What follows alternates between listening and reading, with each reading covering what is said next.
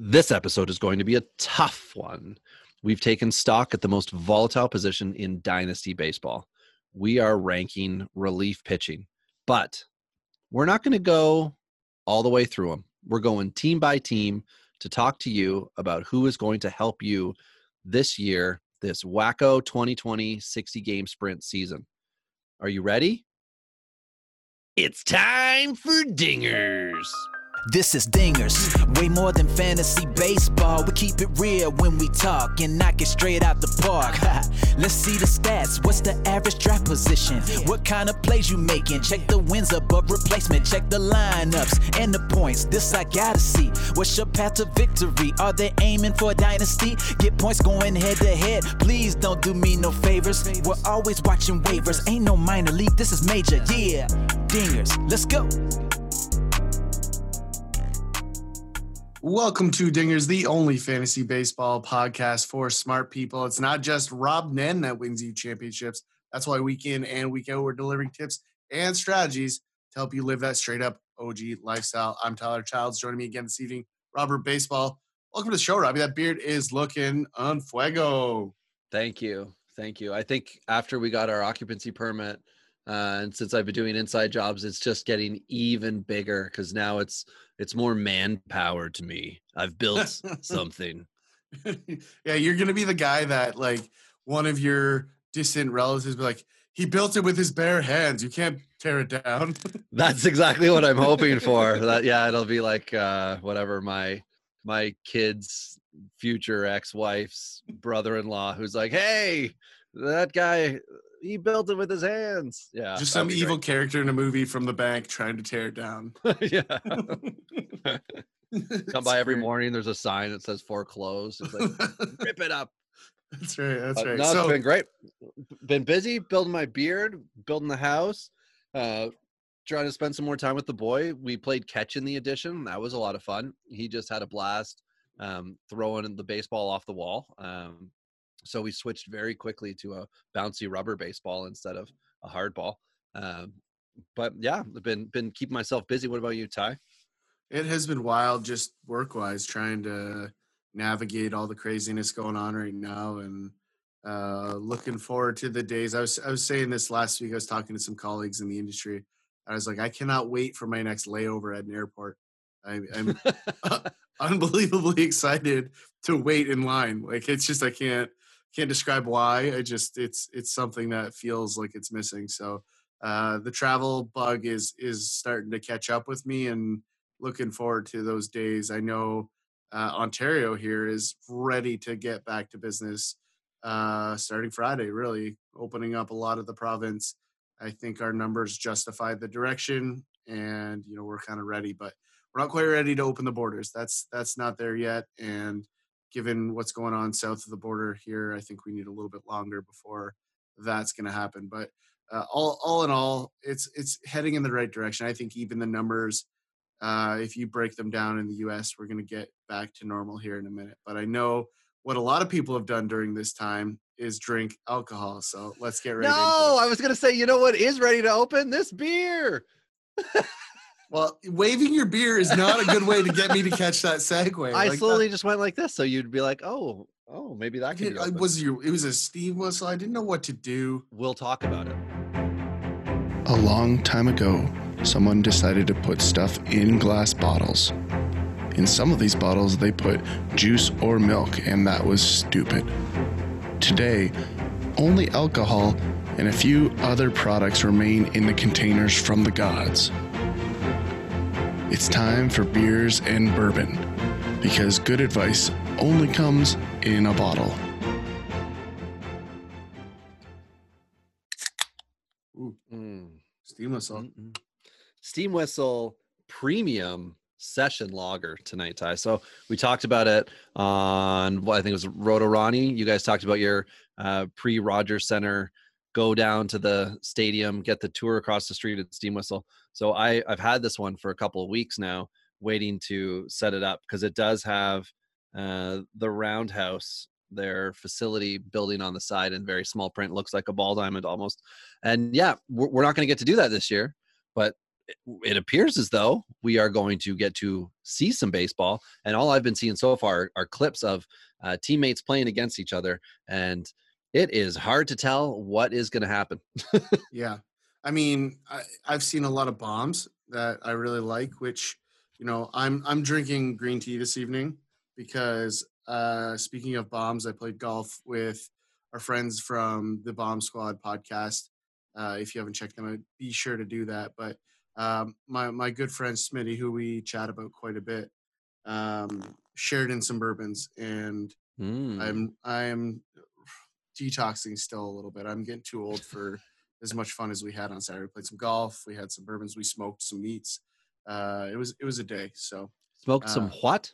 some meat, some wings, we smoked some ribs. Ah, It was it was fantastic. It was a nice little Saturday. Didn't have time for home or uh, Home Depot, but um, Didn't have time for any work around the house. Right, so- Meanwhile, I'm sweating my sack off, building a walk-in closet for my wife, and there you are out playing golf and enjoying life. Wow, must be nice. Must be nice. Where's my tiny violin button here? Let's see if I can find it. But anyway, So- yeah, tonight, um, relief pitching, bullpen.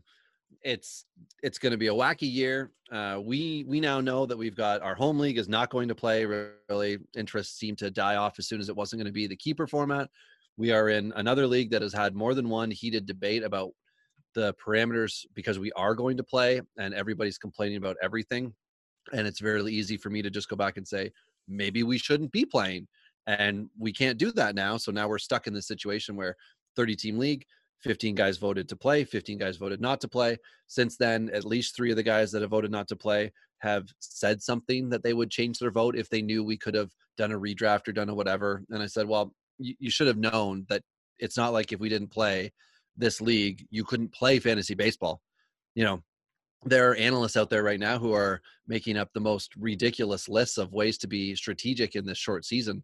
And and then 24 hours later uh you know a guy opts out Kopech opts out and there goes that you know later inning guy you might be able to get as an RP and you know David Price as we know is gone. Um, plus all the players who are just going to magically not magically but who are going to get sick because that's what's going to happen this year. It's going to be so weird so I've said it I've said it on Twitter at Robbie Baseball 1 there should not be anybody out there right now who is prepping for a draft. You have made a mistake. if you want to do a best ball, you know, put put 50 bucks towards a best ball because you just want to do something. Sure, but just know you like that's a lotto ticket, 100%. The skill in fantasy baseball, especially in dynasty, which is what we focus on, is relatively out the window. But as Ty and I are about to drop knowledge bombs on everybody, there are ways to use this season to get yourself ahead in dynasty leagues moving forward, whether your league is playing or not. So, uh, Ty, we're we're talking bullpens. We're going to go to the NL.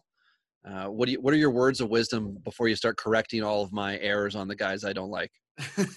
so for me, I, I'm I'm ready to move on from this season. I was one of those 15 guys that voted against playing. As was I. Um, and and one of those scenarios that uh, moving forward, there's ways to acquire players that can help you in the future. So that's you want to look for the the guys that maybe people are undervaluing or have forgotten about or given a little breather, like Corey Kluber, who we've mentioned in previous episodes, will have a little bit of a bounce back season. Uh, there's lots of those guys in this list we're going to go through today, but let's start in the NL East and let's get right into who is probably the favorite, uh, and that's not the defending champions. Robbie wants to get in first. Go. Just no, just before we go, Ty, and and what we're going to say now is acquiring players. So this would be keep forever. If you have uh, a, a salary league, a contracts league, and there are parameters that can make things a little squishy for you, hit Ty up at Tourney Boss on Twitter.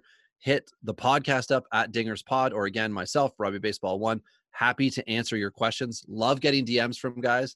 If you want the RP ranking list, which we did make up, but are not going to cover from whatever the top number was, 190 something down to one, just DM us or or tweet at us. Happy to share it with you.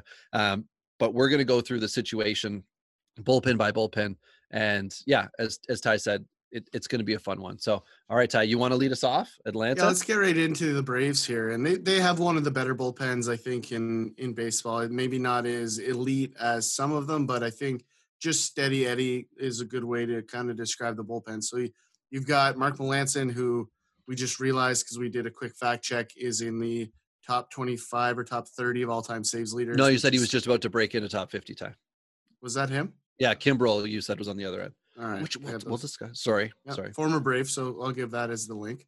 Um, anyway, moving on. Shane Greene is the other guy who I think again is one of the underappreciated guys. Luke Jackson, Chris Martin, uh, Dar- Darren O'Day, and AJ Minter here. So there's still some talent in this bullpen, and you know you've got a little bit of veteran presence. You got some poise. This is a bullpen that's ready to win a championship, right? And and a lot of people are picking the Braves to be competitive.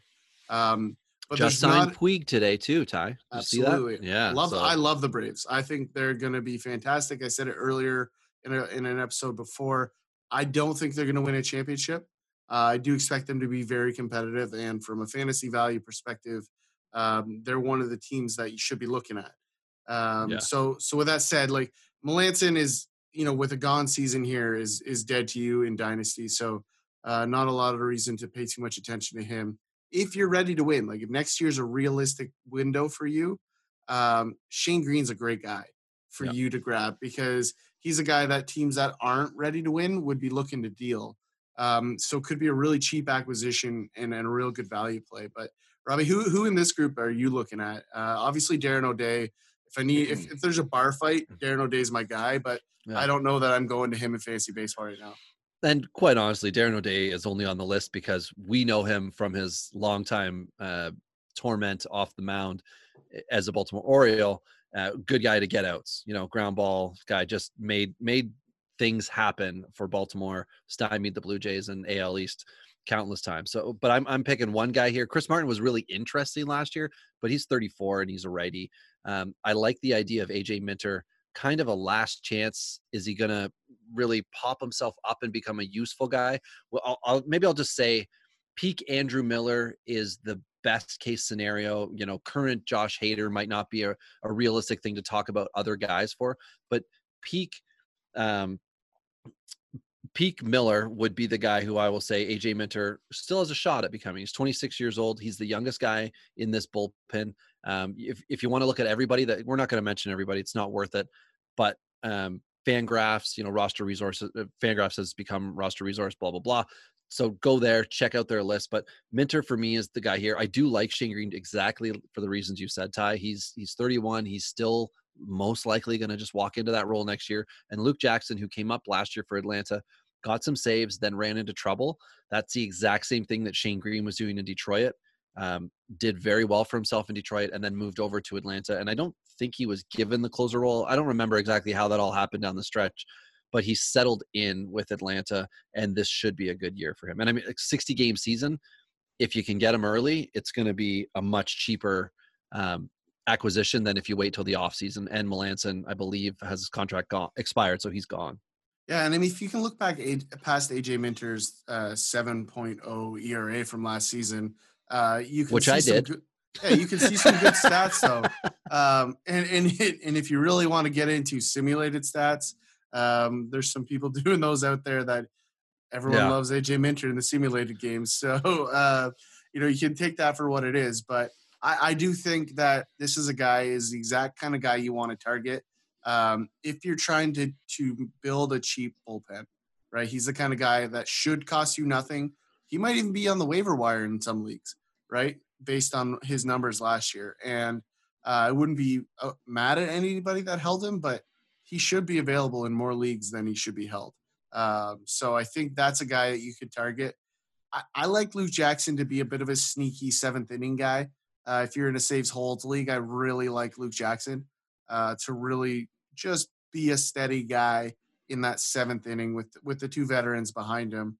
I, I think he could slide into that eighth inning role if, for whatever reason, Melancon has some struggles this year. They might move him to the seventh and kind of give him that that uh, end of the career Grilli type role uh, that we've seen from closers in the past. Oh. So When when Grilli was in Toronto for that brief period of time, he just surged. He was awesome as the eighth inning guy, and he came in with like no expectations. Exactly what you said, crafty veteran guy, and he he pumped it and did a great job. That'd be awesome if Melancon could do that.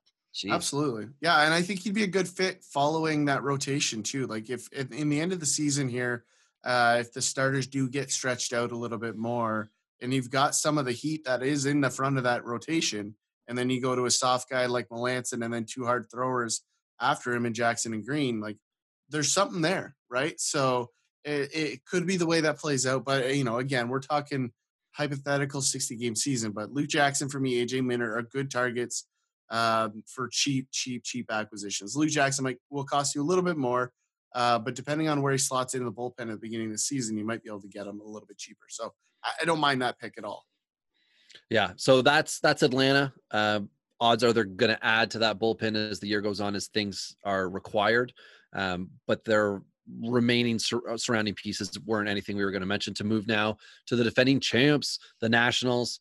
Um, they've got what we've pegged here really they've got four legit options to be helpful and then i put in the guy at the bottom who is ranked as like a long um, bullpen guy who I, I think we talked about him a lot should be a useful guy and that's who i'm going to start with here it's austin voth uh, voth however you wish to say it v-o-t-h 28 year old right-hander i think he could still end up as the fifth starter there are who knows how many different things going on with Max Scherzer this year, and the rest of that um, rotation is is pretty nice. But I really like the idea of Voth getting there. If not there, he could be a perfect guy when teams are feeling worn down, when they need three innings, and they're going to be good innings, not you know giving up three runs in three innings, but you got you know you got through it or whatever.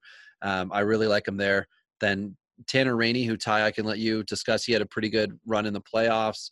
Um, he's the youngest in this group to 27 and then we get the three old men i think we all know who they are daniel hudson sean doolittle and will harris it, it's been discussed where they're all going to slot in it looks like it's going to be hudson doolittle harris in that order for closer setup and uh, seventh or whatever so save holds but i mean ty I, I feel like tanner rainey's your guy in this group is that right he might be my guy acquisition wise in all of baseball um, from from a reliever oh my God. perspective Oh, um, I was gonna say, yeah. let me tell you about some Seattle Mariners. No, no, I see. I stay away from that one. I don't listen to that podcast. Uh, so listen, I, That's Tanner, this podcast most of the time. I know. uh, no, Tanner Rainey's a guy that I love. I, I mean, here's the thing with Tanner Rainey: it's all control. That is the only thing that is stopping Tanner Rainey from being a closer today. Um, if you look at the whip in Cincinnati before he came over to Washington, it was 3.57. Uh, it dropped to 1.45 uh, with a bigger sample size in Washington last season. I expect that number to continue to come down. Is he going to come in and drop a 0.90? Absolutely not. But if he can find that 1.2 number, he's going to be a very, very effective reliever because he throws cheddar. And I, I like it a lot. It's definitely, you saw it in, in the World Series last year. They were trying to go to him, they were trying to give him that boost of confidence, and he just wasn't ready for that leap yet. I think that dose of experience is going to pay dividends this year. And I think this will be the last season. We'll talk about this a lot today, um, but this will be one of the guys that this will probably be the last season you can get Tanner Rainey for cheap. So uh, if you if you want to go get him, try and find him. He's just 27. He's going to have a pretty good opportunity to be a significant piece of that bullpen as the old guys uh, continue to push 40 here so um that's it is that's, an older like top top three if that's what we want to call kind of the mm-hmm. you know most likely guys um but it's a solid top three absolutely and they all still throw it right like none yeah. of those guys are lobbing the ball in at any level all three of those guys still bring it pretty good the only other guy i'm going to put on your radar here uh as as a fun to watch kind of guy is roenis elias uh who is a really interesting guy uh, former starter, right? Uh, was ultimately a prospect of Seattle at one point. Um, he's been moved to the bullpen, and I think has the stuff to be a good lefty out of the pen. He throws hard. Um, there's enough there. I think he just has to still learn how to be a bullpen piece. And last year threw to a 3.96, respectable whip in 50 innings, almost a K per nine. So I think if he just sharpens up the stuff just a little bit in that short stint, I think he could be another really good guy to go after, um, given cost of acquisition. Nice. And I mean, again, in Washington, there will be lots of save hold opportunities expected this year. And they Um, desperately need a second lefty, right? Because Doolittle's Right. the one guy So- for them. Three, you get you get your three guys coming, or sorry, your three uh, hitters that that pitcher is going to get to face. Essentially, three up, three down. You can put yourself in the seventh inning in a save hold situation. So um, that could be a good thing. A team that will not have as many opportunities, although for some reason projection systems seem to show them being, you know, within three games of 500 or or five games, I think of 500. Miami Marlins. Um, their their opening day starter is Sandy Alcantara. Love it. Very excited. Big big fan of Alcantara. Uh, two years ago, paid off for me last year in the sense that he was a solid MLB pitcher. He was much better down the stretch. Um, Reynaldo Lopez, where were you on that one? Um, but it was kind of a reversal. So Miami, there's a lot of names on this list. Not a lot of conversation needs to be had about them. But I'll go through, if that's cool with you, Ty. I'll go through the guys and then you touch back on them, just so we get the names out. Okay. So Sterling Sharp, Rule Five pick, super ground ball machine. Uh, we've talked about him a few times already on the pod. I mean, he's going to be free. So even in a deep league, if he didn't get drafted in your offseason draft, you could easily get him in there. Robert Dugger uh, just doesn't look like he's fitting into the Miami rotation at this time. Certainly doesn't mean he's not going to find himself getting, I don't know, 60 plus innings this year and doing himself a, a solid for the future. He's a 25 year old, much like Sharp and Elieser Hernandez, who was the other guy who has these great pitches and should be able to be a starter.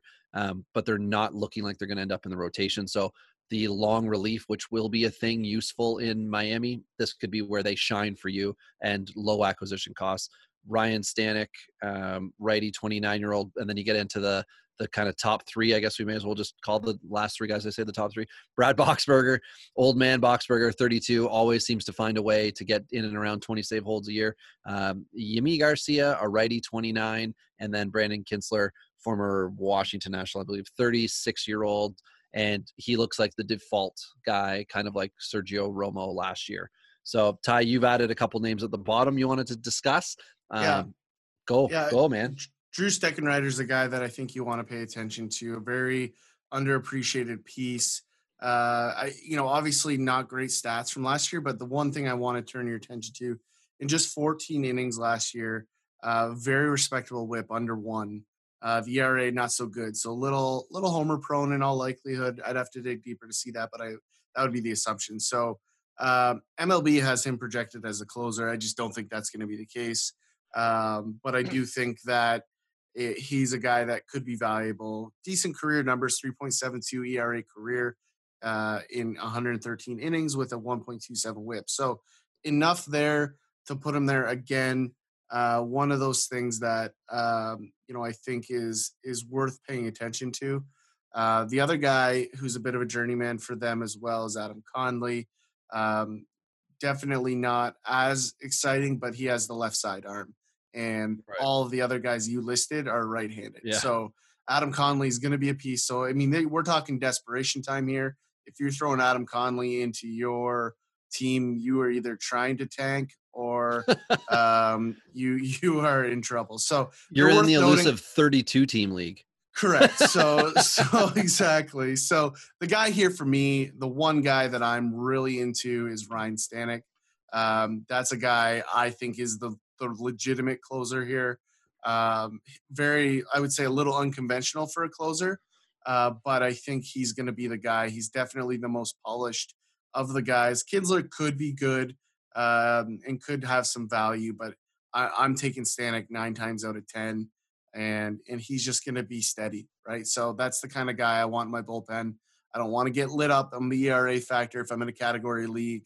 Uh, I really don't want to get blown up in some sort of Ronnie Roto format, um, and and definitely in points he can he can kill you real quick. So uh, or the, some of these guys can kill you real quick. So Stanek's the guy that's going to be steady, should get you some saves or holds, and uh, either way, I think he's the one guy in this bullpen that I'm paying attention to. I love Sterling Sharp as as a pitcher. I don't love him in the bullpen. Yeah. Um, you know, I just don't like him there. I know you like Dugger a little bit, but uh, I, outside of I like I'm him as a t- starter Yeah. with with the ability to improve, but I don't like him as a standalone. I mean, if if I liked him because I thought he was an SP three, then I, I'm an idiot. I'm out to lunch. But I I think he can be an SP4, SP5 guy. But if not given the opportunity in Miami, which says something about how Miami feels about him, if they're not going to get, I mean, by the end of the year, right? They've got 60 starts. If he doesn't get five of them, we we get the idea. But um, the value can be had there, where you can pick him up now for nothing, and then if he is used out of the bullpen, it won't be for three batters, which is now the new minimum he's going to get some run. Like if they he doesn't have the arm to bring him in in the seventh, eighth, or ninth as your closer, so he's the guy who's got to work work those outs. Which is another reason why I like Sterling Sharp. I think he can get outs, but like you said, Ty, which I, it's a great point. Some leagues you have five RP spots, right? You get into those big roto styles, you get you got a ton of relievers you need. Well, what's the point in trying to get a bunch of old closers who might not either get innings or when they do, it's going to be high leverage and they could blow up? you can just get guys that get outs. They don't have to yeah. be Ks, but they're not giving up walks, right? They're not ruining your categories, which everybody talks about compilers for this year being a difficult thing.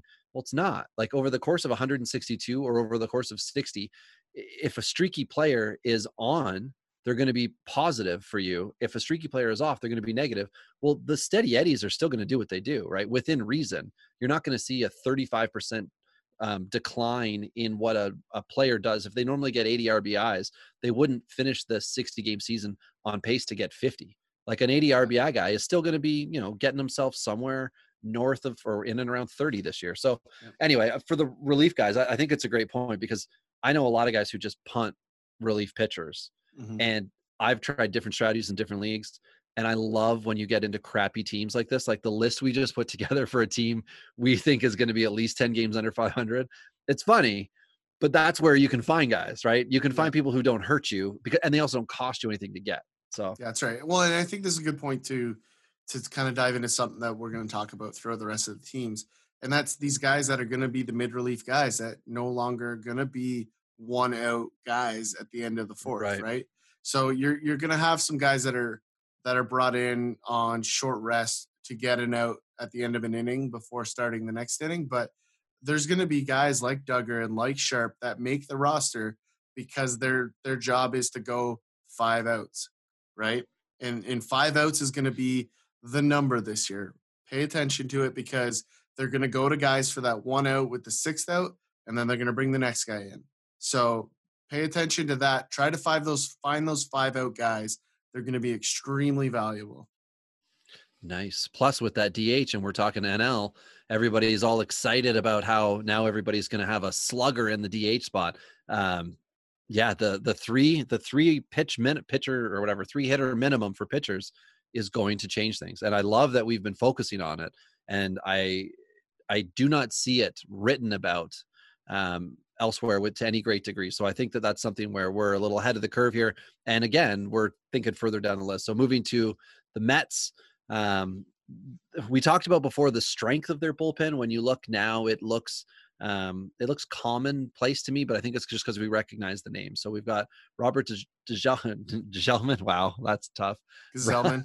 oh my God, I, I got, I got you. I'm adding you. letters. Thank you. uh, 27 year old youngest, sorry, second youngest guy on this list, but he was one of those. Is he going to be a starter? Is he going to, you know, is he is he worth it? And then you know, th- fast forward three years, now he's a bullpen piece. Could be a really impactful one, but not save close type. Uh, Jeurys Familia. I'm just screwing. I'm not even drunk. This is ridiculous. Um, uh, a former closer, only 30 years old, but he's like ridden the pony and, you know, from elite to hot garbage. And now he's back with the Mets. Second, I think second year back with the Mets.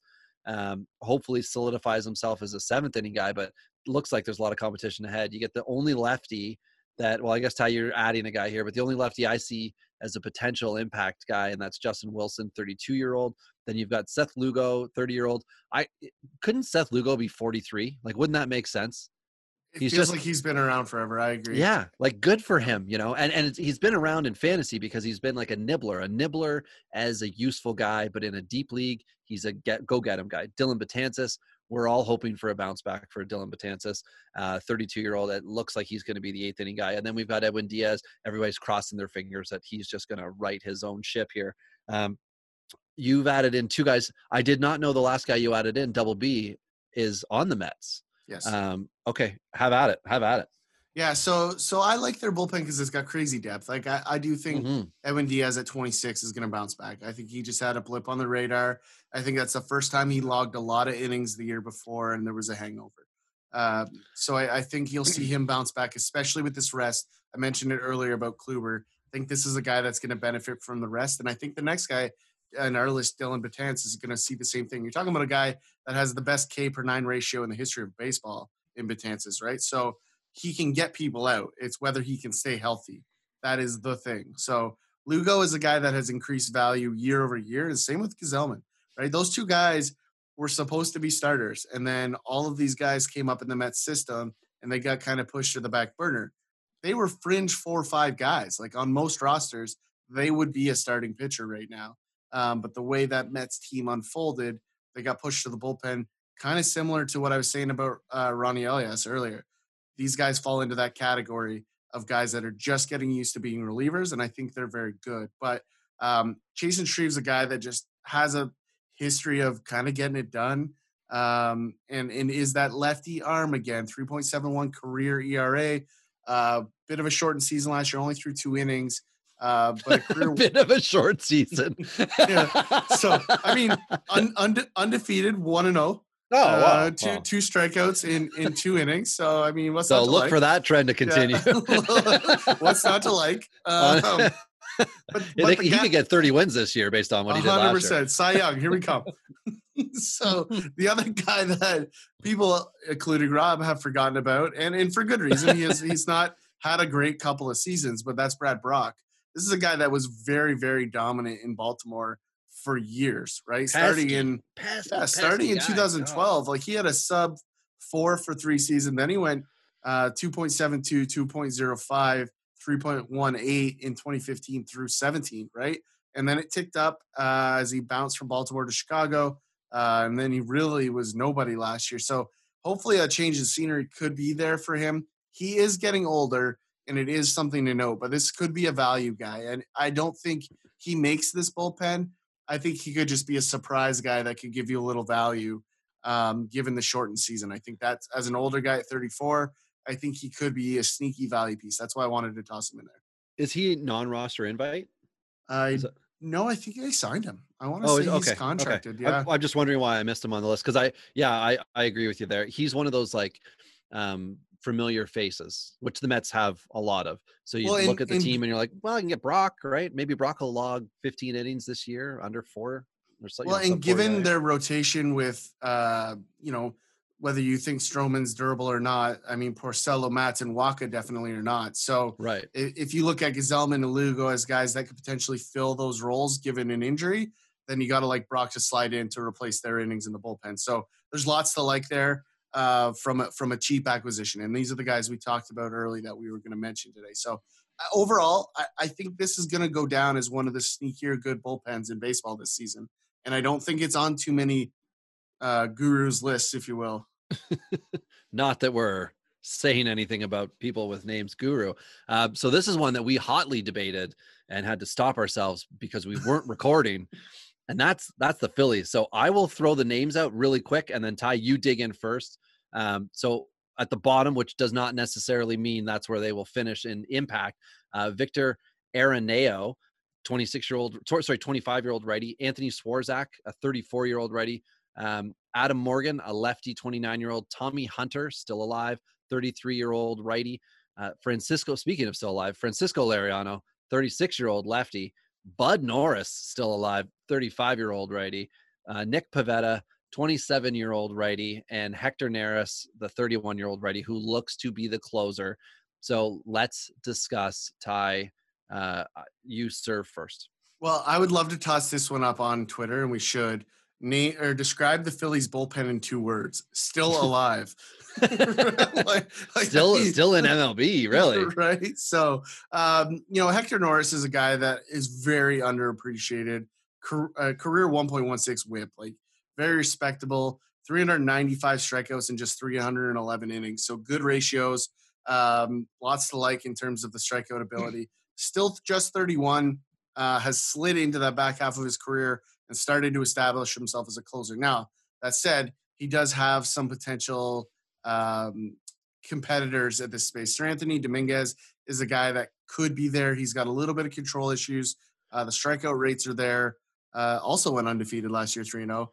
Um, but that's irrelevant. When we, yeah, when we talk when we talk bullpen, it doesn't matter. And that's um, why he's not on the list for anybody that was wondering why we didn't say the name. Uh, injury, correct. return from injury, not look at least from what I have have seen, have read, not looking like he's going to be back. If I'm wrong, my apologies. He's right there with uh, Neris for the you know eighth eighth inning role. No, and he's a guy that had Tommy John, so he's gone. But yeah, this okay. is a guy you want to target, um, and that's that's where I why I'm bringing him up. I want to make sure he doesn't get missed here because I think he's one of the key pieces for this bullpen moving forward. Um, and, and I think he's worth noting. So before we get into the rest of this list, which is a smorgasbord of awful, yeah. um, and so Nick Pivetta is a guy that I will say this: I like him as a guy that could potentially slide into that relief role. We talked about it in the the Canada Day episode. Uh, Pivetta is a Canadian that I I like the idea of him moving into a bullpen role, um, especially with the three pitcher inning count. He's a bit of a, a uh, an ant killer with the the heavy stuff down in the zone. So I like him to be a guy that can get outs in that six, seven, eight territory. Uh, I don't like him as a closer. Uh, the stuff's there, right? The strikeout yeah. stuff is there for Nick Pivetta. So I, I kind of like the possibility of him being in the back half of that bullpen. So he's a guy that I like. Bud Norris, I'm not even going to waste any time on. I will be shocked if he's relevant in any way, shape, or form this season. Same with Francisco Liriano. I, I still have a soft spot for Tommy Hunter. I feel like he's going to get you where you want to be, but again, not really a acquisition target or anybody you want to pay attention to. These next three guys for me are the guys you want to focus on. Adam Morgan, one of the most underappreciated arms in all of baseball. Now, to be fair, he has had some injuries, um, and in the career stats at first glance aren't fantastic. But if you go deep and you get into some of his game logs, if you look at last season, he didn't make it all the way through the year. Uh, what did he end up logging? He only logged 29.2 innings, but uh, he made it all the way into May before he allowed a run. And that's roughly, I'm not going to do the count, but roughly 18 outings, let's say, give or take. Uh, gave up two runs um, in two outings in the month of May. So through May, he had allowed four runs. Okay. Then June happened and he started to get into some injury woes, had a couple little brief stints on the DL, gave up six runs. So um, that's before he finished up in July with four runs total, earned runs for the season 13. So I think if you were to stretch him across the whole season and average out all of those zeros into a full length of games, um, double his inning count, I think you'd be pretty happy. The whip was 1.01, lots to like. Uh, so I think he's a guy, K per nine roughly. So not not going to be Dellin Betances, but a guy that you can get for really cheap and or grab him off the wire for nothing. And I, I would be shocked to see him as a heavily owned guy in any format. So uh, really a sneaky guy that I like that I've been watching for a while that a lot of people miss on. So the other guy's Anthony Swarzak is just a guy that's going to go out and get it done. Uh, not going to blow the doors off anybody at age 34. He's just going to be a sixth, seventh inning piece for the Phillies and and nothing more. Um, so I think that's we'll move quickly over him because he's a little too old to spend too much time on. But my breakout guy in this bullpen and the one that I added for Robbie was Victor Arano. Um, he's just 25, and I, I like where this kid's going had a sub one whip last season um, in in very brief uh, cup of coffee, and the previous season he gave you a little bit more. Um, I don't I don't know if it's injury, but if you look at career stats, 73 games or appearances, 74 innings, 2.65 ERA. So 80 strikeouts in those 74 innings and a really respectable whip. So a bit of a ground ball guy, and and I really like the idea um, of, of Arano being one of the most important pieces in that bullpen. So it should look like for me, Neris, Arano, Morgan, Pivetta on that backside. That's what I'd like to see for Philly. Uh, the rest of it, Hunter could be a really nice piece to to bridge some of it, and the rest of those guys can fill some innings. But um, I, I like Arano to to solidify this bullpen that otherwise could be a little shaky without him. Yeah, I'm with you there. So I really don't have any further comment. Francisco Liriano is a guy that I felt like because of the lefty factor could end up being decent this year.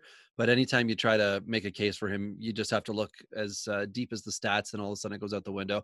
Just a guy in decline, not you know whatever, older guy. So it looks like that's kind of a an up in the air bullpen. But that is our NL East. Moving on now to the Central, we're going to hit up the Cubbies first, and I think this is our first like legit stud. I'm quote air quoting everybody stud closer uh, in Craig Kimbrel, 32 year old who did not impress much last year in Chicago. Um, Rowan Wick looks like the next man up, the 27 year old righty. Kyle Ryan, a 28 year old righty. Jeremy Jeffress, 32. Cannot believe Jeremy Jeffress is only 32 years old. Uh, he has been a relief pitcher for a long time. I remember him as a fringe MLBer with the Blue Jays, and it looked as if that could have been the end of his career. And I feel like that was, gosh, six or seven years ago, more even.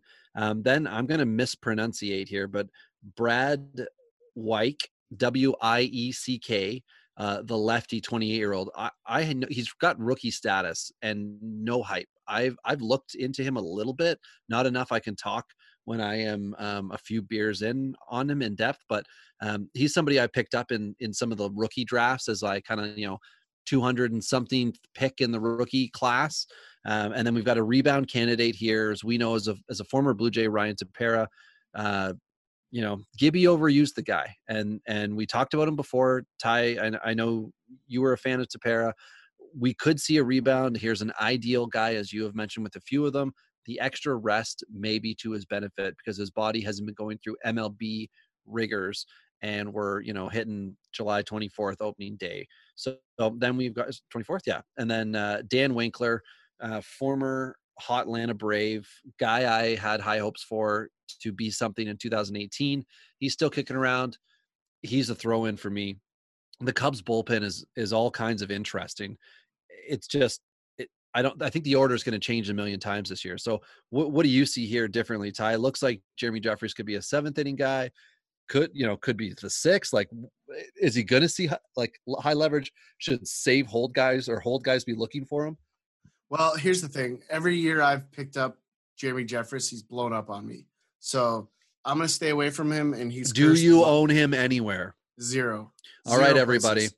so you can get jeremy Jeffress for this short season only. Yeah this is a guy that just has been cursed every time i go for him so i've stayed away. Um but you know what? Given uh, the the way the leagues are starting to let up on uh, his ability to performance enhancing drug, uh, maybe maybe they'll let him off the hook because he's he's been busted a couple times for that one. now we know Uh, why you like him No, no, no. So this bullpen's gonna be super confusing between Rowan Wick and Brad Wieck. Yeah. Um, I'm, it's I think they just added the E to make it less confusing. Um, so I, I do like Ryan Tepera. I think he's a guy of of potential upside. The slider is fantastic. Fastball's good. His thing was always he didn't have that third pitch to make him great. Um, that was really the deal breaker for Tepera. But the first two pitches are A pitches, like they're they're high level strikeout stuff pitches. So if he could ever add that third pitch, and and who knows if if his arms toast after this, but he definitely guy to pay attention to. I don't know that I'm ready to go and buy on him just yet. Um, but there's two guys that I think are not on your list that I need to see added, and that is uh, Jharel Cotton, who I think yeah is is going to be one of the guys we've talked about already today as those two inning, three inning, five out guys. I think Jharel Cotton could be extremely valuable there.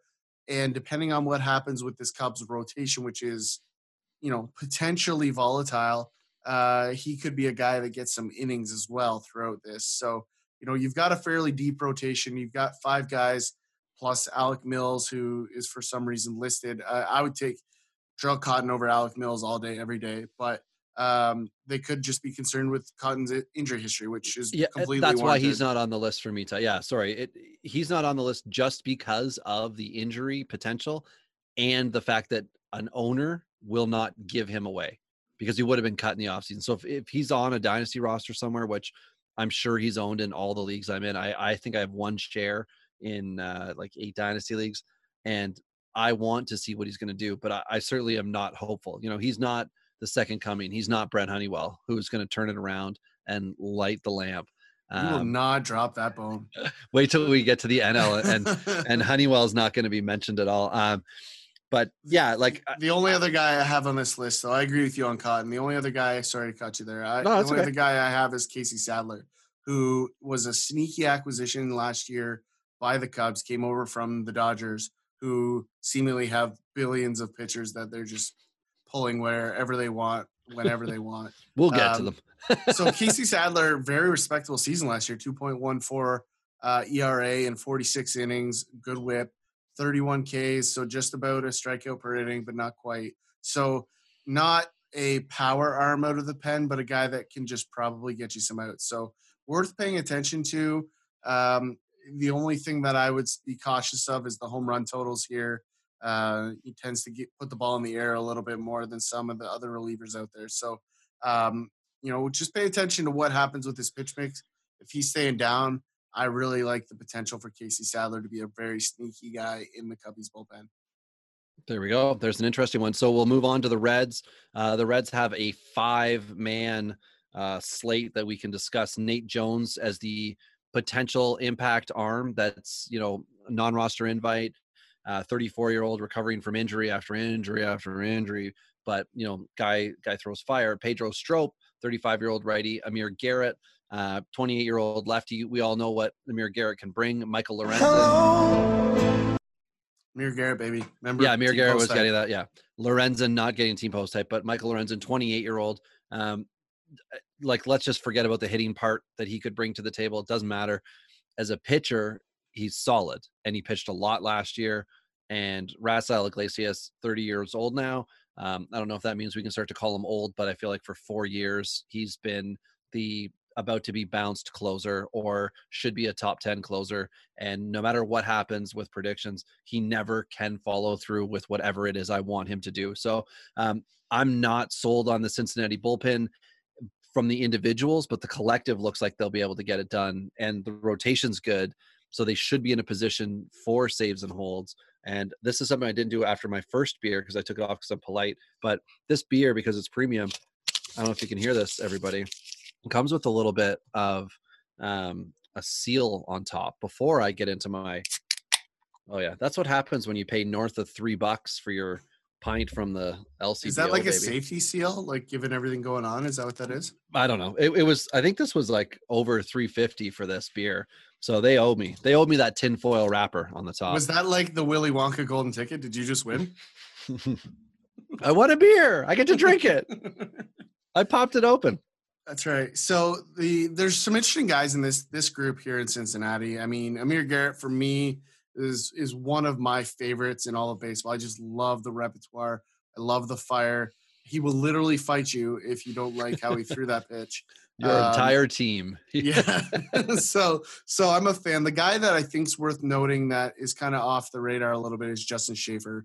Just 27, uh, career ERA 3.75, a little bit, you know, higher WHIP, uh, but 41 uh, strikeouts in 48 innings is the one thing to be concerned about. So we talked about it in Miami with the guys that maybe aren't going to blow the doors off, but get guys out, and that's what Justin Shafer is uh, former Blue Jay uh, eighth round pick. So this is a guy that I've seen, I liked. I was kind of surprised we gave him up, but he was part of the roster crunch uh, that the Jays ran through, given all the talent that's coming up through their system right now. So this was a guy that, in most cases, would never have left the Jays organization and would be part of is a very shabby bullpen for them at, as we look at today. Um, Yeah, that'll be an interesting discussion when we hit. There are a few AL bullpens that are just like Clusters. random. Yeah. Yeah, they're clusters. And so Justin Shafer's a guy that I like. Uh, still has a little bit of growing. Be interesting to see a different pitching coach get a handle on him and see if they can turn him into uh, what he could be. Because the stuff's there. Like he's got enough there. It's just a matter of whether he can finish that last bit of polish to become a super value piece. So that's the one guy in that group that uh, I think is worth noting. The other guy is is Robert Stephenson, uh, who is a former Yeah. top prospect, 27th overall Yep. Yep. uh, 3.76 uh, ERA last year and uh, 81 strikeouts in 64 innings. So you're talking about a guy with stuff that's there. I mean, he was a top prospect guy. So this is a guy given um, you know a little bit of time to clean up the delivery and stuff now in the bullpen, should be a fairly reasonable piece. Really good whip. He might go sub one out of the bullpen this year. Whoa. Um, so that's a guy to watch, uh, and and definitely has the strikeout rate and all the good stuff you want to see. Um, point or sixty percent ground ball to fly ball ratio. So you got to like those numbers. Lots to like here. Yeah, he. So I, I think he was the later part, but there were three or four red starters who were supposed to be good in a core coming up, and that was part of the um, uh, the Kansas City Royal trade of Cueto, and they got Brandon Finnegan, whoever it was, Mhm. and then you know he wasn't able to work out. Um, but they they had a couple other starters who came up. Amir Garrett was one of them who was not able to make it as a starter, and he just Stephenson to me it just like fits that bill of like, well, let's just see what happens, right? So he could be Amir Garrett by the end of this year, right? He could be a, a really good pick. Um, but yeah, the, John Lamb and Cody Reed were the other two. Cody Reed was definitely the guy I was thinking of. Yeah. Um, as somebody who was another MLB top 100 and now he's a fringe bullpen piece, which again, by the end of this year could, could mean he sets himself up well. So if you're looking to throw away something, uh, throw away one spot on your roster, those are the type of guys you want who have I mean, shots very on good teams. very limited innings last year, but but reasonable return. So he wears sport goggles, so that automatically makes him a badass reliever. Uh, that's basically the the eyewear version button. of one one button undone. So Yeah. what if they were like? Because I feel like Brett Cecil's like a two button undone goggle wearer. Where where does that where does that go? Is he just on sell, your team? sell the farm. Sell the farm. get him. if if only he could get a PED suspension, he'd be Yeah. gold for you. Team tie right there. So moving on to um, a disaster in the farm system, but a, a decent and an interesting bullpen here with Milwaukee. Um, the one throwout guy is Shelby Miller, who's in Milwaukee. We don't know what's up with Shelby Miller. We want him to be healthy. We want him to throw strikes. Um, it was rough, or it has been rough for three years with Shelby Miller. So Corbin Burnes is is maybe the future Shelby Miller minus the stretch that Shelby Miller had off the top. So I figured I'd put him in a 25 year old righty. Control issues, obviously, we should all know that. Anybody who is big in dynasty has looked at Corbin Burnes 15 different ways, and you're you're either on my side where you're you're okay, you know, out to pasture, or you're on tie side, which is let's see what he's got. Um, Freddie Peralta, 24 year old righty. I'm not sure if it's just stuff related, location why he's bullpen versus looking at an SP5 spot here, but he's the young man on the roster. Then you've got the big big two, Josh Hader, the power lefty, 20 26 year old. He could be closer RP or sorry, closer uh, hold guy, and then Corey Knebel, who I think is you know there he's 28. Corey Knebel's not old. Corey Knebel will become the closer again. He should be. Josh Hader can get six outs or seven outs if you need them, and I think it's fair to say of Knebel, can you get the last three? And Yeah. that's that's where this bullpen I think will, or the, sorry, this team will will win or lose this year is on the bullpen because the like Josh Lindblom is an absolute crapshoot as a starter for them. They have taken chances to fill out the rotation, and the the big thing I'm sure they're counting on is that they don't have to worry after the eighth inning if they've got the lead, and that's because of Hader Knebel. Well, the only thing that I will add to this is that they're they're trying to convince themselves that they still have three guys that are starters um, that are really relievers, right? So, you know, you've got Eric Lauer, you've got um, Lindblom, Sutter, Burnes, Peralta. Like for me, Burnes is, I, I think, has the stuff to be the starter. I think he's the guy they're going to invest into this season to give him a shot to to take that jump. I, I think Lauer is going to move to the pen. Uh, I really? he's a oh, I think he's locked. I- I think he's locked in the rotation. I, I think people are forgetting about Brent Sutter. He's the guy that I think, or Suter, or whatever it is, a Canadian. Naturally, I say Sutter, um, but but I think it's Suter, and and he's a guy that has good stuff. Like he's a guy that Yep. could be a lock. So um, career of three point six three. He only had eighteen innings last year, but I think he allowed like one run. So hey, that's was, that's like the second most innings you've mentioned for a pitcher this year I know that, I'm that all- you're I'm- promoting. so that's I'm all pretty over high. these guys. If, if you if you're not noticing, this is my recycling bin, um, and so these are guys that I I love to grab for nothing, right? So Sutter had uh, a rough go the previous season, but still his his career high ERA is 4.44 as a starter. Like that's that's not that bad. Everything else is sub four. His 2016 season was actually 3.32 uh, in just the cup of coffee season. But um, Sutter's problem has, or Suter, I keep saying Sutter, Yeah. has always been can he stay healthy? So it'll be interesting to see what they do because he might be one of their best pitchers. So for him to get pushed into the bullpen, I just don't see it happening. So I'm liking Woodruff Houser. Houser. I don't even like Brett Anderson. I think he's a more likely bullpen piece than um, than Lauer. So it'll be interesting to see what they decide. Um, but for me, Sutter, Burnes, and even Peralta to some extent need a shot in the bullpen. Um, they're the guys that, or sorry, in the rotation. They're the guys that I think have the best stuff. Um, not ready to get on the Josh Lindblom bandwagon just yet, but the guys Yeah. that you you glossed over in the bullpen that I think are uber relevant is David Phelps is a must pay Ah. attention to. Um, he's a guy that, like know, Rob, man. people forget about. What? Uh, yeah, uh, three three point four one ERA last. oh, I thought you meant I was forgettable. Yeah. oh, well, you, I'll use that on my next spur then. boy, was I triggered quick. Oh man. So the other guy that I think still has time to figure things out and everyone's given up on is Jake Faria, Just 25, still very young, um, or maybe 26. He's 26, but you know, uh, maybe the best curveball slider in all of baseball. Uh, it definitely falls off a cliff whenever it decides to break, but still 25, huge frame.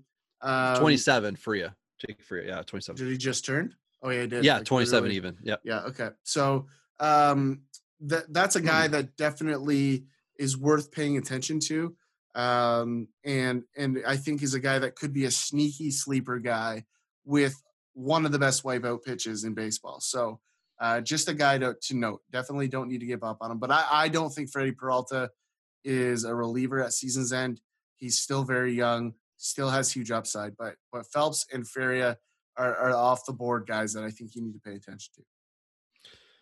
Yeah, it, it's an interesting bullpen to say the least. So one that is, I think, far less interesting uh, is Pittsburgh, and that's uh, you got Keone Kela who's on the IL right now. I think that's Corona. I don't know that that's injury related. I don't know. that Uh, guy's been injured his whole career. Yeah, like I, I when people are starting to talk about, oh, he's great. You know, it's only 27, going to be the closer in Pittsburgh. Yeah, cool. Like not interested. Don't want to. Don't want to have them. Not not something I'm, I want. Uh, Chad Kuhl, 27 year old, uh, you know, up and down starter reliever. Nick Burdi, a guy I was really high on last year, got hurt uh, in his last outing or last two outings when he wasn't on, and um, his numbers look horrible. So he's kind of a free pickup. And then you've got uh, Michael Feliz, 26 year old righty, uh, Richard Rodriguez, a 30 year old righty, and Kyle Crick, 27 year old righty. So you notice I didn't say a lefty because I don't see what Pittsburgh's got at this time as a lefty. I don't see a heavy ground ball guy.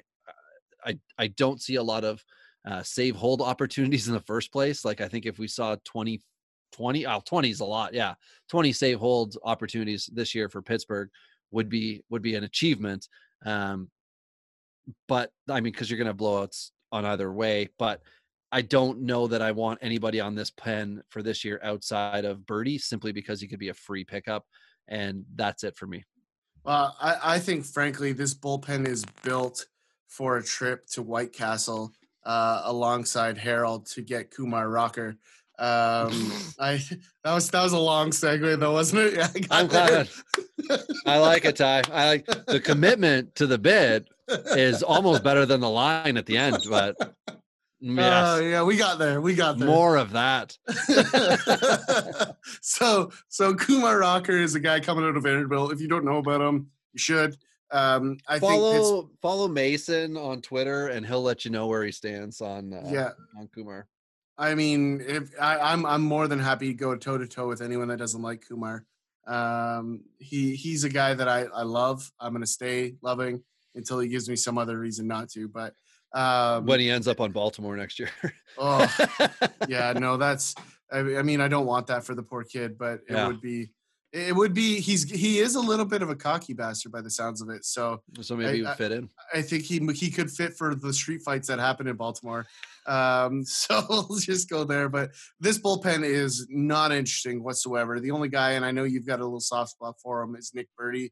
Uh, but I think he was a guy That's that it. got buzzed up last year and and probably is overvalued right now, if if anything.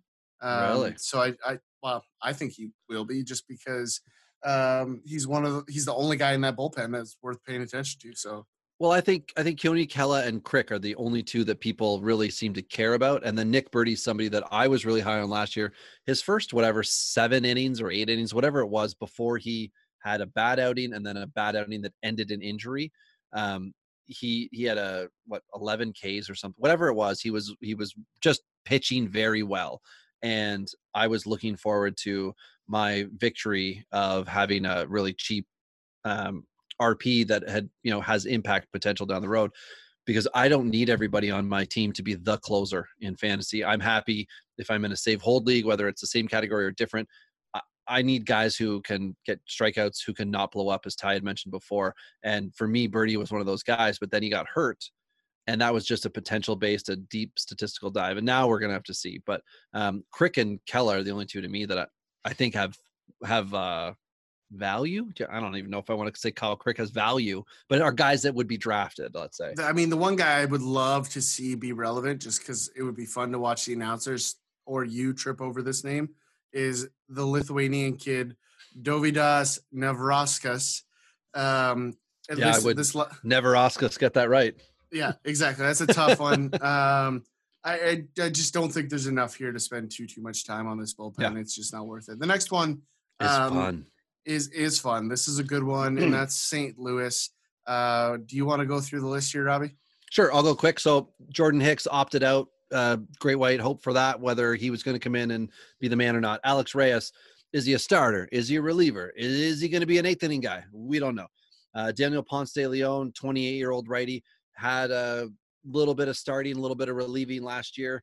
Not useless. This is an interesting platform for him. Jake Woodford, 23 year old righty. I forget when he was drafted a couple years ago. Jake Woodford could come in this year and do some damage. Austin Gomber, the lefty 26 year old, Brett Cecil, the 34 year old lefty, who I think is a two unbuttoned guy. I know he's a goggle guy. Um, Got to be Ty's guy, former Blue Jay to boot. He just needs the PED suspension, and maybe if he could learn to throw that a new pitch called a strike, that'd be great. John Gant, uh, the righty 27 year old, who we think has more value than he's being given. We've got Andrew Miller, 35 year old lefty. We know who Andrew Miller was. We want to see who Andrew Miller can be. We've got Ryan Helsley, the righty 26 year old who's now getting the huh, huh, huh, going to be the closer guy. And why is he getting the going to be a closer guy? Because the top guy, the guy that we think is going to be the closer, is Carlos Martinez. Ty said it last year in our offseason. We are in agreement. Carlos Martinez, as a 28 year old, could have seven, eight, nine, ten good years as a closing pitcher if he could just get out of his head that he needs to be a starter. And because of that, um, Giovanni Gallegos, Ty is added in at the end. I apologize for skipping out on him, 29 year old righty. This is the biggest list of all the teams because there is so much going on here. Um, like, I don't know, Ty. I, I think you could pick any two of these guys and you'd be wrong on both. Because Well, who knows what's going to happen here, right? I mean, you have a yeah. There's so many different ways this could shake out. I mean, Gal- Gallegos could be the closer. C-Mart could be the closer. Helsley could could potentially close a little. Um, you know, eh, there's just so much talent here. You've got lefties and Ty Webb. I just waiting for the Noonan um, to to come flying out here with Ty Webb. But um, you know, there's there's a lot of talent here, and that's before you get into the value of Alex Reyes or Ponce de Leon or Gomber. Uh, all guys. Woodford too, good. Ty. I see Woodford as a former starter who could end up like you just said, a five out guy. I He's just can't talk about can see it. Woodford when we're not in beers and bourbon section. That's I was going to say you needed reserve. Yeah. Jake Woodford reserve. yeah, so he's he's definitely a guy that will be part of the equation, I think, given the larger roster. But he's also Yeah. a guy that could disappear after the first couple of games too, right? When they start to restrict the roster, he might disappear. So that's the only Yeah. reason I'm not really super excited about him. But I, I agree with what you said earlier. Uh, I agree that Brett Cecil is a button and done guy. Uh, he's got the sport goggles, lots to I love. agree. Yeah, it's just one of those things. Like I, I have a soft spot for Cecil because I watched him pitch. He's got good stuff.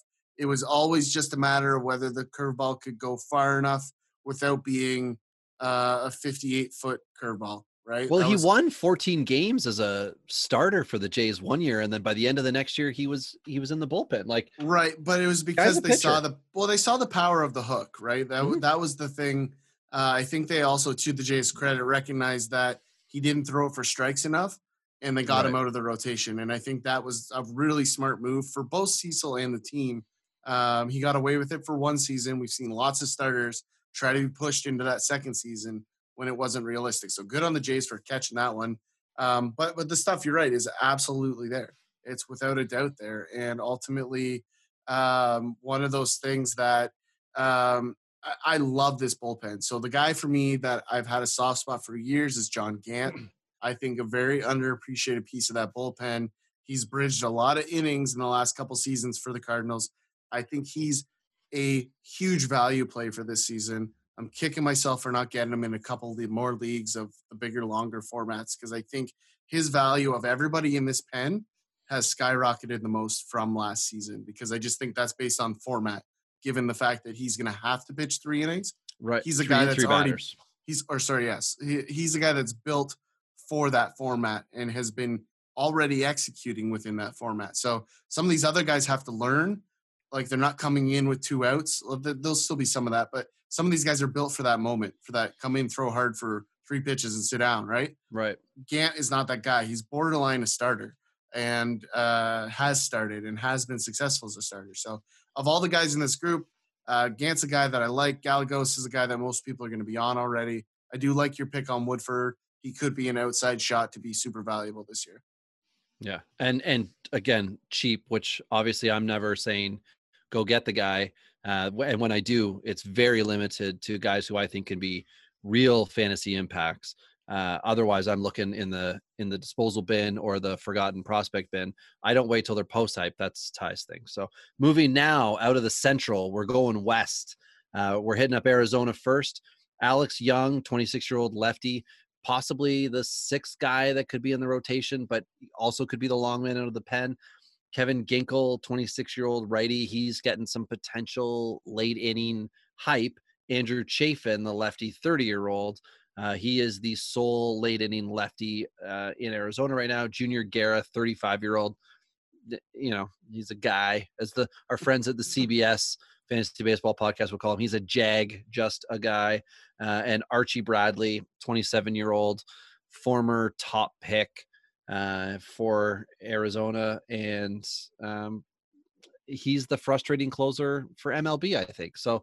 Ty, I I don't love it. I don't want to talk a lot about it. Is is there anyone here you're going to get? I'm not. I'm I'm not interested in any of these guys based on dynasty value that any of them have. Alex Young was the only one. Um, but I think, I, I think Ronnie took him from me in one league. Jeez, that hurts. there's a guy. There's a guy that you don't have on your list that I like here, uh, and I like him to be a potential late inning guy, and that's Hector Rondon. Uh, I think he's Oh. a guy uh, uh, that came over from Houston this offseason.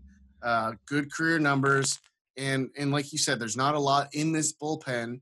I think he's going to get that eighth inning role. Um, and and the only other guy of note that I think is worth uh, noting is Yoan Lopez. Uh, is definitely a guy that um, if if you've watched any of the MLB TV um, videos between innings, you've seen him get rocked by Cody Bellinger like eight million times. I was gonna say Uh, not this year, but yeah, last year I do. Yeah. so those are two guys that that I think shouldn't be forgotten. I mean, Lopez is not going to blow the doors off, but still has half decent stuff and is just 27. Uh, career ERA 3.36, right? So um, this was a guy that was a fairly good uh, or high, what's the right word? Um, high profile signing out of Cuba Yep. for the Diamondbacks. Um, you know, I wouldn't say he's a disappointment by any means. Um, really, just two seasons so far both seasons sub 3.5 ERA, uh, career whip of 1.11, right? So not not a lot to shy away from. So those are two guys you got to have on this list. Uh, and when you do that, this bullpen's still awful-ish, but also sneaky good at the same time. So depending on which Archie Bradley shows up, Right. uh, you could have a very sufficient bullpen here. And as per the last couple seasons, everybody rolls into the season expecting the Diamondbacks to be garbage, and year over year they surprise people. So I uh, wouldn't be surprised if this group can do that again. Yeah, and and here's a this is going to be the shortest one for me, Ty, because I'd only put two names on the list, and you said no. You said more. So Colorado Rockies. Uh, I am disappointed in the Colorado Rockies, who two years ago I think were building one of those super pens. They looked like they had four legit deep guys, free agent signings. They brought him in or they had him on on roster. It was Ottavino, McGee, Davis, and uh, I don't know if it was Estevez or they had another, but they had four, maybe it was Shaw. But now they have three of those four still kicking around, and none of them have been performing well. Jake McGee, 33 year old lefty, uh, Carlos Estevez, 27 year old righty, who's had like a week or two here or there that have been good. So people think about him, but it's Colorado. It's really hard. Bryan Shaw, 32 year old righty, Scott Oberg, 30 year old, who very, very under the radar guy last year came in, ended up with the closer's role, um, had a, a health ailment, was was out, nothing that he's done wrong, and Wade Davis, who um, I think when we first started this podcast, Ty, you said I don't want any Wade Davis. His his pitch does not work in Colorado. And it was kind of like you just talked about Cecil getting away with it for one year. It seems like that's what happened. Wade Davis had one good year in Colorado and then gonzo. Um, now, I didn't talk about Chichi Gonzalez, the 28 year old righty. That's your boy. But Colorado, I I don't like their chances of being 500. And last year, I loved them as a top team in baseball, but it's the bullpen on both ends. Last year, I thought the bullpen was going to be good. And this year, I think the bullpen is going to cost them games. Well, I, I think uh, there's a couple guys here uh, worth noting. Uh, James Pazos is a guy that I think will surprise nah. some people. I mean, very good sub two ERA in just 10 innings last season. So, uh, whoa, well whoa, whoa. Why'd spring... you say just? Why'd you say just?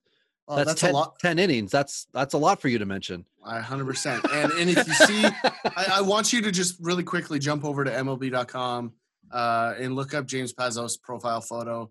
It is worthy of a draft pick. Um, but but if you look at the last three seasons here, and we're talking, what do we got here? Roughly 112 innings. Uh, nope, 113, 114 like, innings. Like for Pazos? Yeah, so yeah, he he was innings. decent with Seattle. So so in his last two seasons in Seattle, 3.86 ERA, 2.88, and then 1.74 last year in Colorado. So yes, he's he doesn't have a full season in Colorado, but there's no reason to give up on on Pazos at this point. There's enough there. Is that the photo? No, no, no, no. He has a dirty, dirty mustache, and oh, he looks yeah. like he just came from jail. Uh, that mm-hmm. is the one. Yep. yeah. So those don't look like the same guy. So yeah, please everyone go look at the James Pazos that was on Philly. Who there is a Philly mustache one, but it looks like it's faked. And no, then the, the there's a Philly Colorado. one but the Philly one where he's off like this, I like that. I like. No, no, that's no. How it's we should straight record. on jail photo. Like he looks like yeah. he just got arrested for DUI. Um, I was going to say something involving children, so you're much kinder than me. so, so there's a couple guys here. So Pazos is a guy that I'm paying attention to. Um, Yency Almonte is an interesting one for me, and and the reason I I'm intrigued. A guy named him, Yancy. Yency. So not Yan, oh. but Yen. Yancy. Gotcha. Um, so if you look at the the the, the hot zones for for Yancy, you've got a batting average of 455 and 375 in middle down and middle down and away.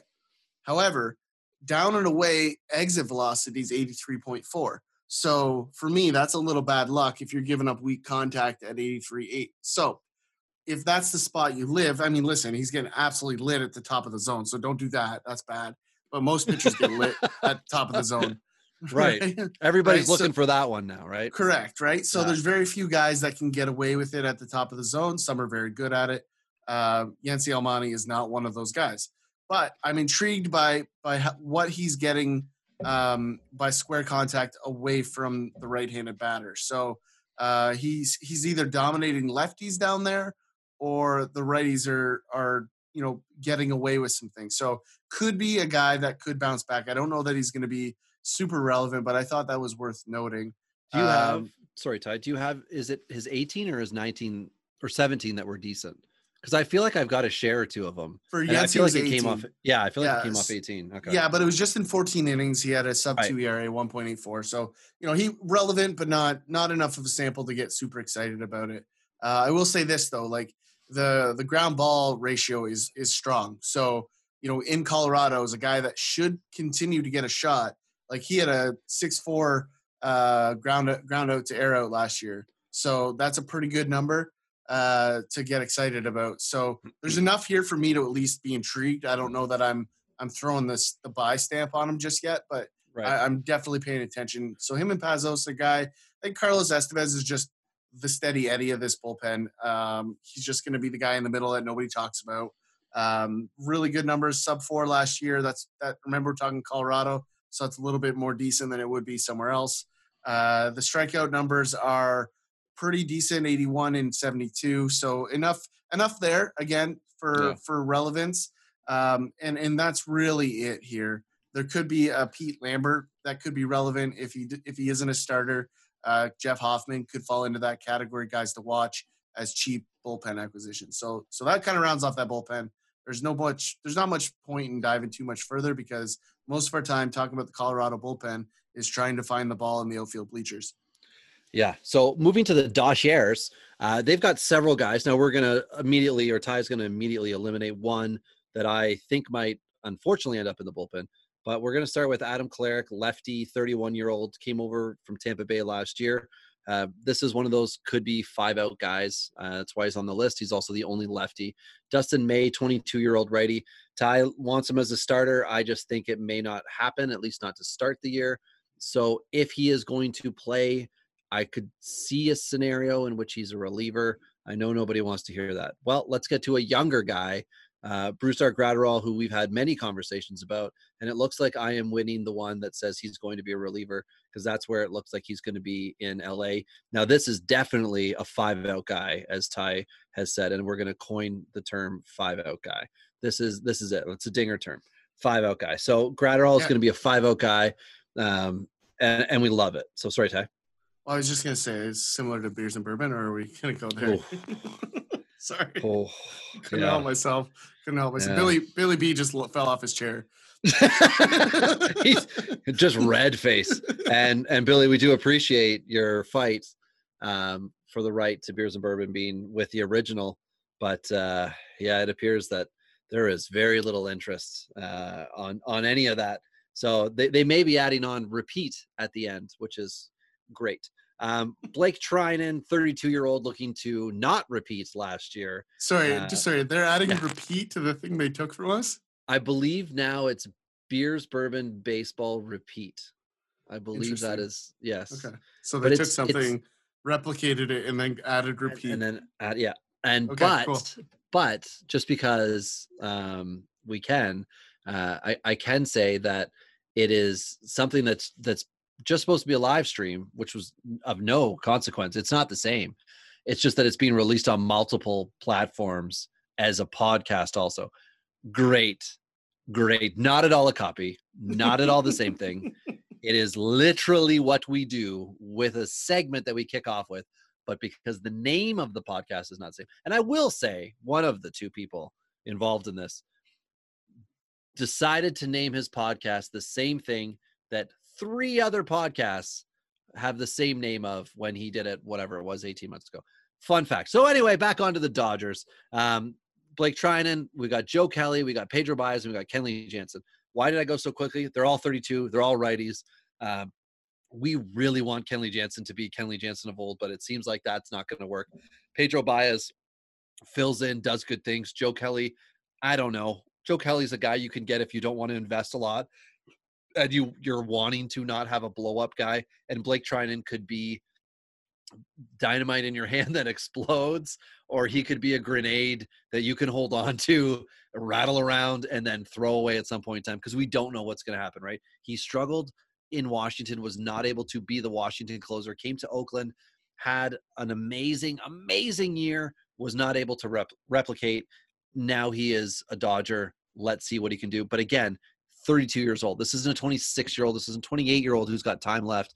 Blake Treinen is not somebody I want to invest in. I own him in two dynasty leagues, and I'm not happy about it. Thank God in one of the leagues I was able to get Corey Knebel off waivers from some moron who cut him towards the end of our waiver period last year.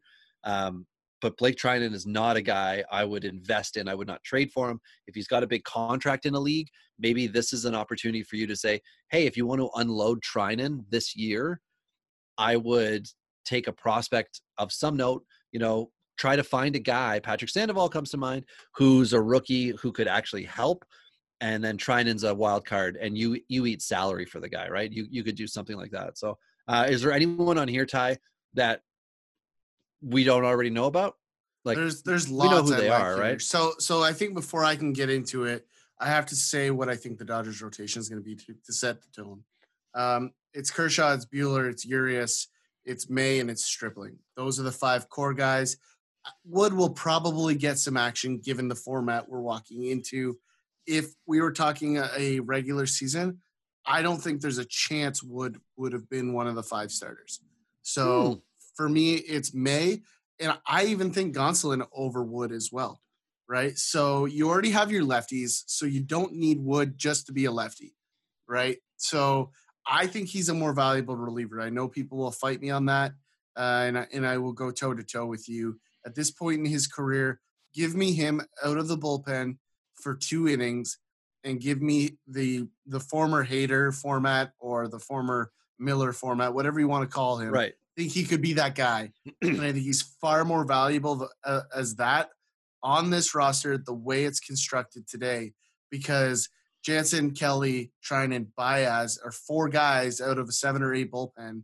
And then you got Gonsolin, Graterol, um, Alexander, who's probably going to be the lefty. Uh, you've got lots there. I don't know Caleb Ferguson's going to be a guy that we're paying attention to. Uh, could be wrong there, but then you get into the Flyers, and this is where it gets really interesting. So you've got Dennis Santana, who is a heartthrob of Robbie's. Did you not uh, notice I didn't even put him on the list? Do you I know why? So impressed. Because I don't know what in the hell they're going to do. I feel like he's going to get a shot as a starter, and I didn't want to put him in as a guy who could be a bullpen piece because I don't want to devalue him in the universe in which I live, where people listen to our advice and then associate value. So Dennis Santana I'm I'm still thinking starter. I'm not throwing him to the pen, but I I know what you're thinking because you're. I, I am looking at him as a value piece, and and so this is the very one of the very few times I will say go get Santana because mm. I think I think the Dodgers are going to recycle him, and what I mean by that is he could be a guy that goes out the door for a guy that can help them in a couple years because there's lots of teams that would love to get their hands on a guy like Santana, and really the way the Dodgers are set up it's going to be very tough sledding. So they're either going to have to get rid of him or May or Gonsolin or whatever to fit that rotation for the next two or three years. So unless they're going to hold on to Santana until he's 28 before he's going to get a real shot as a starter, you might as well get some value for him. And I think if they're going to do it, this would be a good time, uh, probably in this upcoming offseason to do it. So um, that's the guy there. The other guy that I think um, people will start to pay attention to this year is Josiah Gray. Uh, that's a guy that has yeah. great numbers all the way through the minors. And he at Tulsa last year is 275, right? So we're talking PCL. Uh, 275 is pretty dang good. And this is a guy that is, should be on everybody's radar. And and then the other offshoot guy that could be relevant is Jordan Sheffield. So those couple guys I think are interesting. Again, Sheffield also at Tulsa at the end of last year, 3.58. So enough to pay attention to. Both have reasonably good peripherals and strikeout numbers. Sheffield is a little bit more of a flyer, uh, but could be a guy. So um, the, this this bullpen's just loaded, and, and bloated might be the right word um, because Graterol's ready um, to be a power arm in that bullpen, and yep. then you throw Gonsolin, who's very good and good enough to be an MLB starter right now. Same with Dustin May. But then you go to the rest of that bullpen that's or the, the rotation that's already in place. So they they really have one of the bigger dilemmas out of out of the pitching situation in all of baseball. Yeah, it, it's such a great problem to have, right? There are teams. Pittsburgh would love to be in the position of figuring out where they can put young talent because they have good wily vets. Which um, one question before we jump off of this? How sure. do the Red Sox not end up with a pitcher in the trade? Like, how do they not get a pitcher from the Dodgers? have, have you not heard Ty? the Red Sox have now won the trade. Did Did you not know that? Yeah. They no. They, That's uh, that's the yeah that's the industry con- industry consensus is that they've now won the trade. But other people have said, um, well, no, as soon as they traded Betts, they they lost no matter what return. Um, but yeah, I- I think it was one of those. The medical report didn't look great, and there wasn't somebody else suitable, which seems ridiculous when you look like you just said, Ty. Right, like the Dodgers must have been like, yeah, no on Gray, no on May, no on Goslin. Um, you know, keep keep shooting down the list, right? It would have just been. but I like- mean, the Red Sox are the experts on pitching, aren't they? absolutely they they are known for drafting and developing and they they trade and develop too oh wait no that's everyone else but them because the red sox can't do it so i guess you know what would be eduardo rodriguez the exception current exception but anyway yeah it it's a it is a murky trade and now that there will at least be baseball it's not mookie betts trade and then mookie betts doesn't play and walks away so the dodgers will get 60 games of mookie betts and the red sox will get 13 years of control for two other dudes. So uh, going to San Diego, we've got. I'll, I'll go quick because I know we're. This has gotten longer, but that's what happens when we talk about subjects we enjoy. Andres Munoz on the IL right now, 20 year old, 21 year old righty.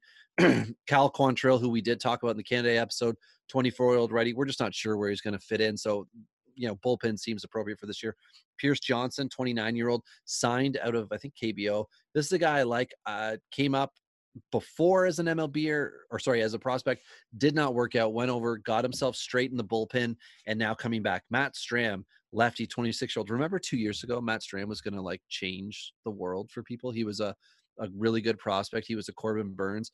This is what happens when people hold on to prospects too long. You go from trying to get your SP2 talent and you end up with a potential lefty reliever guy who we have to see what they've got. Then moving on, Emilio Pagan, uh, 29 year old righty. He looks like he's in line for the seventh, eighth inning role. Then we've got Drew Pomeranz. If we get the second half from last year, Drew, Drew Pomeranz, we have got ourselves one wicked tail end to the San Diego bullpen because Kirby Yates at 33, the righty closer, it's good. It it looks like the kind of lineup or sorry the the kind of options that you need good teams or sorry that you can beat good teams with and that's required because three of the four teams in the AL West will be very difficult to beat and that doesn't account for all the AL West games that they're going to be playing this year too so who who am I missing or who do you want to talk about here Ty? I, like Strahm as a, as a really uh, late bullpen piece for your fantasy team, not for uh, the the Padres. I think a guy that can just fill some innings and and still just 26 has parts of some very good seasons in here. And you know that Dodgers team or sorry Padres team is going to get a little bit better this year. Um, so he's a guy that I just like to be. Uh, you know, a good comparable would be Craig Stammen, who's the other guy, uh, veteran there. Like just a guy that gets it done, right? Never great, Right. never bad, just steady. And that's what I think Stam uh, Strahm's going to be. Uh, I, I like him. I always kind of liked his stuff. So I, I'm in on him. Stammen's a guy, you know, he's just old, right? Going to get it done. So not a guy that we really should pay too much attention to for fantasy, but um, definitely a great filler piece, especially with that team taking a step forward in a short season. So could be a really sneaky guy if you're playing this season.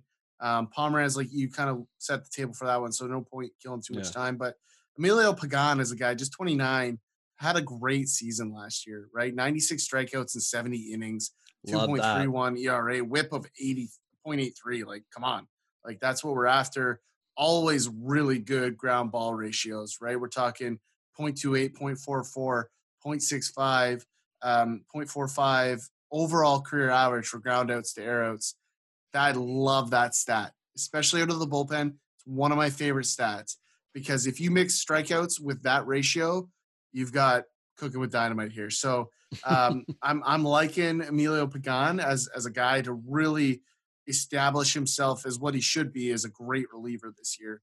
Uh, but then it gets a little hairy in this bullpen, right? Like after we get through those couple of guys, like you mentioned Munoz. I love Munoz. I've been on Munoz for years. Um, I've been talking about him left, right, and center. Love Munoz. If you don't have him, try to get him. He's having Tommy John. He's gone for the year. Buy him now. Buy. A million times buy. Uh, love that guy. The other guy out of this uh, bullpen slash rotation that everybody has forgot about, multiple Tommy Johns, is Anderson Espinoza. This is a guy that could still have huge value, and we're not. I'm not ready to to give up on him yet. He's still young enough. He's 22, right? So yes, he's had two Tommy Johns, and yes, that's terrifying. but he he is your Honeywell. We need to come up with a term for these people who the prospects we just won't quit. Yeah, what is the? I'll work on that. I'll come up with something like that. But okay. uh, I like Another those- segment that could then become a podcast or a live stream for somebody in the future. That's right. yeah, we should hold on to that name as long as we can. Yeah, let's not get whatever it is, whatever we come up with it. Yeah. That's right. Or or we just blame somebody when we do come up with our name. Anyway, uh, the end. th those couple of guys are the guys I'm looking at. They're they're sneaky guys that um, people are definitely going to be willing to move on from Anderson Espinoza. So yeah. if, if you're willing to take the chance, like I am, because you're not talking about a guy that could be serviceable. If he is healthy, he will be serviceable. So uh, it's just a guy that has to be healthy. So you know, play play your risk the way you like it, but that's a guy that I'm all over. Was he traded for Drew Pomeranz? I believe he might have been. Yeah, I think you're Because right. it was that like a one for one trade, right? Because there I was think- some like shady stuff. Anyway, does, okay. So San Diego, interesting bullpen. Now let's straight get to one. Pomeranz. Yep, you're right. Good call. Yeah. Okay. now let's get to a, another cluster, kind of like Miami. A lot of potential. This is where you can get fooled, or you can you can get gold, and we're we're mining for gold here because we are out in San Fran. Uh, we've got Jarlin Garcia, or or Jarlin the Marlin, as he was known last year. Uh, lefty, 27 year old Andrew Suarez, lefty, 28 year old Trevor Cahill, who Ty insisted on putting on the list. Uh, Dereck Rodriguez, who I insisted on putting on the list, 28 year old, who in 2018 had six or seven good starts, and I bought in everywhere. Oh man, uh, lesson learned there. Sam Coonrod, who came up last year, did only had a, a little bit of time last year, but it, it was solid, and I I was interested. Picked him up in a league that was drafting the rookies in August, and I picked him up. 27 year old righty, and I think he's got a shot at seventh, potentially some seventh and eighth inning duties this year. Tyler Rogers, 29 year old righty, and then we've got the potential duo closer by committee guy, which you could include Rogers, but Trevor Gott, a 27 year old righty, and Tony Watson, 35 year old lefty. I don't see Watson getting a whole lot of the opportunities. I don't see there being a whole lot of opportunities to be had in San Francisco. If they had 20 save hold opportunities this year, that is an achievement. They then have a decent enough back end that I think they'll convert most of those. So, a best case scenario is that San Francisco in a 60 game season has some closer with 15 saves or save holds. I should combine them because I don't think they're going to just make one guy. So I like if you can have a way in which you're playing this year. You get Watson and Gott, or you get Gott and Rogers, because the cost goes down. You know, if you want to be interesting uh, or outside the box, you go with, you know, Coonrod and Rogers. It's probably the cheapest two you can get on this. There's skills, but the team in front isn't poised to win. The division's just going to crush them. I mean, you know, Ty said it as well. Arizona's never going to be good, but then always is okay. And I think that's the same thing this year, where San Francisco is going to run into a lot of issues. Um, I, I do like the talent that's here.